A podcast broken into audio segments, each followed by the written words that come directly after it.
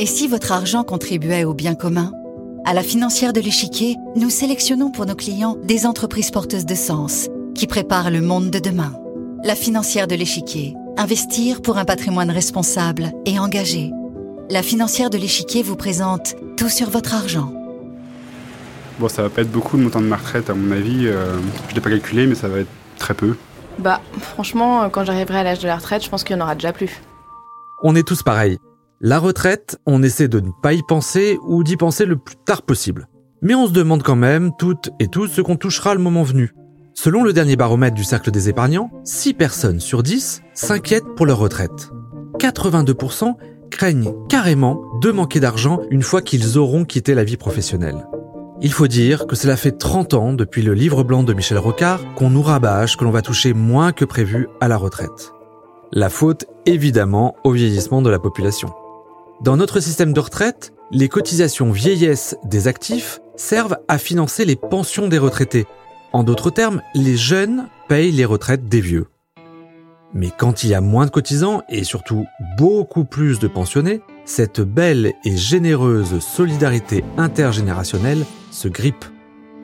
Vous l'aurez compris, aujourd'hui on parle retraite dans Tout sur votre argent. Comment partir avec une retraite complète? Au cas où, comment compenser la perte de pouvoir d'achat? Faut-il opter pour l'immobilier ou les placements? En un mot, comment bien préparer sa retraite? J'ai posé toutes ces questions à Alexandre Boutin, directeur de l'ingénierie patrimoniale au sein de Primonial, un groupe de gestion de patrimoine. Je suis Jean-Philippe Dubosc et bienvenue dans Tout sur votre argent, le podcast qui parle cash. Bonjour Alexandre Boutin. Bonjour. Alors, qu'est-ce que je vais toucher à la retraite? C'est quand même la grosse question. Ce que je vais percevoir de mon régime obligatoire va dépendre particulièrement de mon statut social. Lorsque je suis travailleur non salarié ou travailleur salarié, mon niveau de retraite va dépendre parce que mon niveau de cotisation a été différent euh, au cours de ma carrière professionnelle, les non salariés cotisant généralement moins que les salariés. Alors, à quoi je peux m'attendre en termes de taux de remplacement? Alors, en gros, euh, pour des salariés non cadres, je vais percevoir 70% de mes revenus passés. Pour des salariés euh, cadres, je vais toucher environ 50%. Euh, pour les fonctionnaires, c'est aux alentours de 65%. Et pour les autres catégories professionnelles, on est aux alentours de 40%. Oui, ça fait pas beaucoup. Alors comment puis-je améliorer le montant de ma retraite obligatoire? Pour améliorer le, montant de sa retraite euh, obligatoire, euh, il faut partir avec le taux plein. Alors deux méthodes pour cela. Il faut soit avoir un certain âge et avoir un certain nombre de trimestres qui sont euh, fonction de l'année de naissance, soit lorsqu'on remplit pas ces conditions, on a la possibilité de partir à 67 ans sans décote, parce qu'à partir de 67 ans, on est au taux plein de manière automatique. Quel est l'autre moyen aussi d'améliorer le montant de sa retraite obligatoire on a la possibilité de faire des rachats sur ces trimestres, ce qui permet, lorsqu'on a fait des études un peu longues ou qu'on a commencé sa carrière professionnelle tardivement, bah, d'aller récupérer un certain nombre de trimestres qui n'ont pas été euh, cotisés. Puis deuxième élément, c'est si on veut améliorer sa retraite alors qu'on a la possibilité de partir à la retraite, eh bien c'est le fameux cumul emploi-retraite qui permet bah, d'une part de percevoir sa retraite du régime par répartition et puis d'autre part euh, continuer à percevoir des revenus d'activité. Alors, comment je peux compenser ma perte de revenus à la retraite? La perte de revenus elle peut être compensée déjà en utilisant ce qui est potentiellement mis en place dans le cadre des entreprises, ce qu'on appelle l'épargne collective.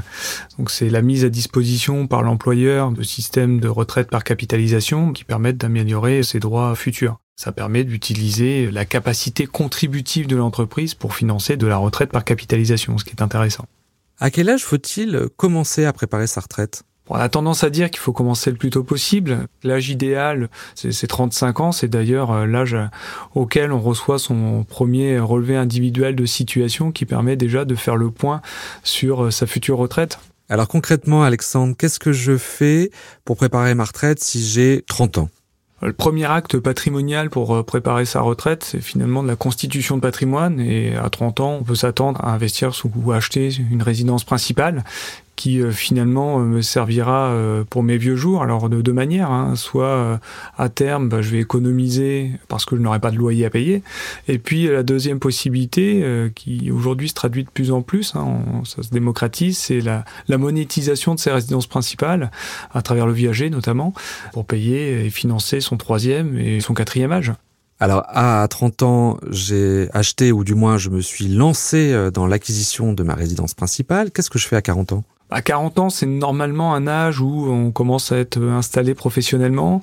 Les deux vecteurs de revenus complémentaires qu'on pourrait euh, utiliser, c'est euh, bah, l'immobilier, mais cette fois-ci locatif et pas à titre de résidence principale, financé via le recours au crédit. Donc à partir d'une petite somme, finalement, constituer un patrimoine conséquent grâce à la dette et grâce au locataire qui va payer un loyer. Donc ça, c'est l'effet de levier lié à l'endettement. Et puis deuxième axe stratégique, c'est, je dirais presque évidemment l'assurance vie, qui est un outil qui permet ben, de générer des revenus complémentaires dans un cadre fiscal euh, privilégié. À 50 ans, c'est trop tard de préparer financièrement sa retraite? Euh, 50 ans, c'est, pas trop tard, je dirais, mais par contre, il faut, faut, commencer à s'en préoccuper. Avant 50 ans, on est plutôt dans une phase de, de constitution patrimoniale, de capitalisation, sans avoir en tête la, la, nécessité principale de créer du revenu complémentaire. À 50 ans, on est dans une phase de réflexion où euh, là, on va anticiper euh, des flux plutôt que de la constitution patrimoniale. Donc, on est dans un objectif de générer des revenus complémentaires plus que de capitaliser au sens propre. Euh, on parle beaucoup euh, d'épargne retraite en ce moment avec le lancement du nouveau plan d'épargne retraite, euh, le PER. Est-ce que ce type de placement qui est spécifiquement dédié à la retraite est fait pour tout le monde? Alors dans la, dans la jeunesse du plan d'épargne retraite individuel, il s'adresse à tout le monde. Pour autant, dans, dans le cadre d'un conseil approprié ou le plus important possible, c'est vrai qu'il s'adresse à des épargnants qui ont un niveau d'imposition relativement important dans la mesure où, où le gain fiscal qu'on en retire, il est proportionnel à son niveau d'imposition. Si j'ai un niveau d'imposition euh, qui est de 30%, qui me semble être le niveau d'imposition minimum pour souscrire à ce type de solution euh, d'épargne retraite par capitalisation, eh bien, lorsque je vais verser 100, je vais avoir un retour fiscal sur investissement de 30. Et plus je vais être fiscalisé, plus ce retour il va être important. Si je suis à 41%, mon retour fiscal pour 100 versé va être de 41.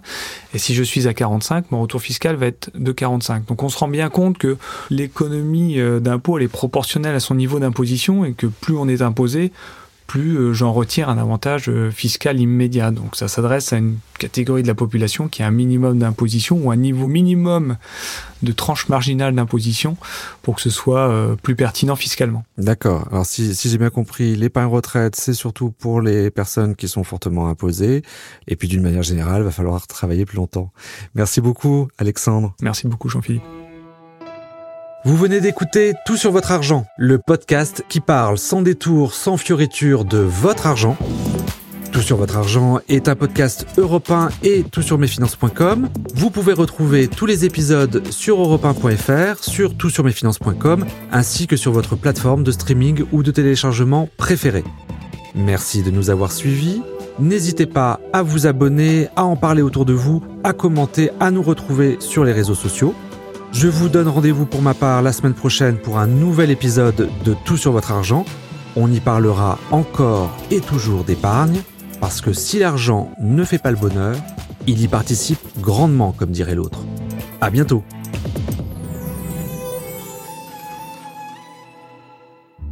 C'était Tout sur votre argent avec la financière de l'échiquier.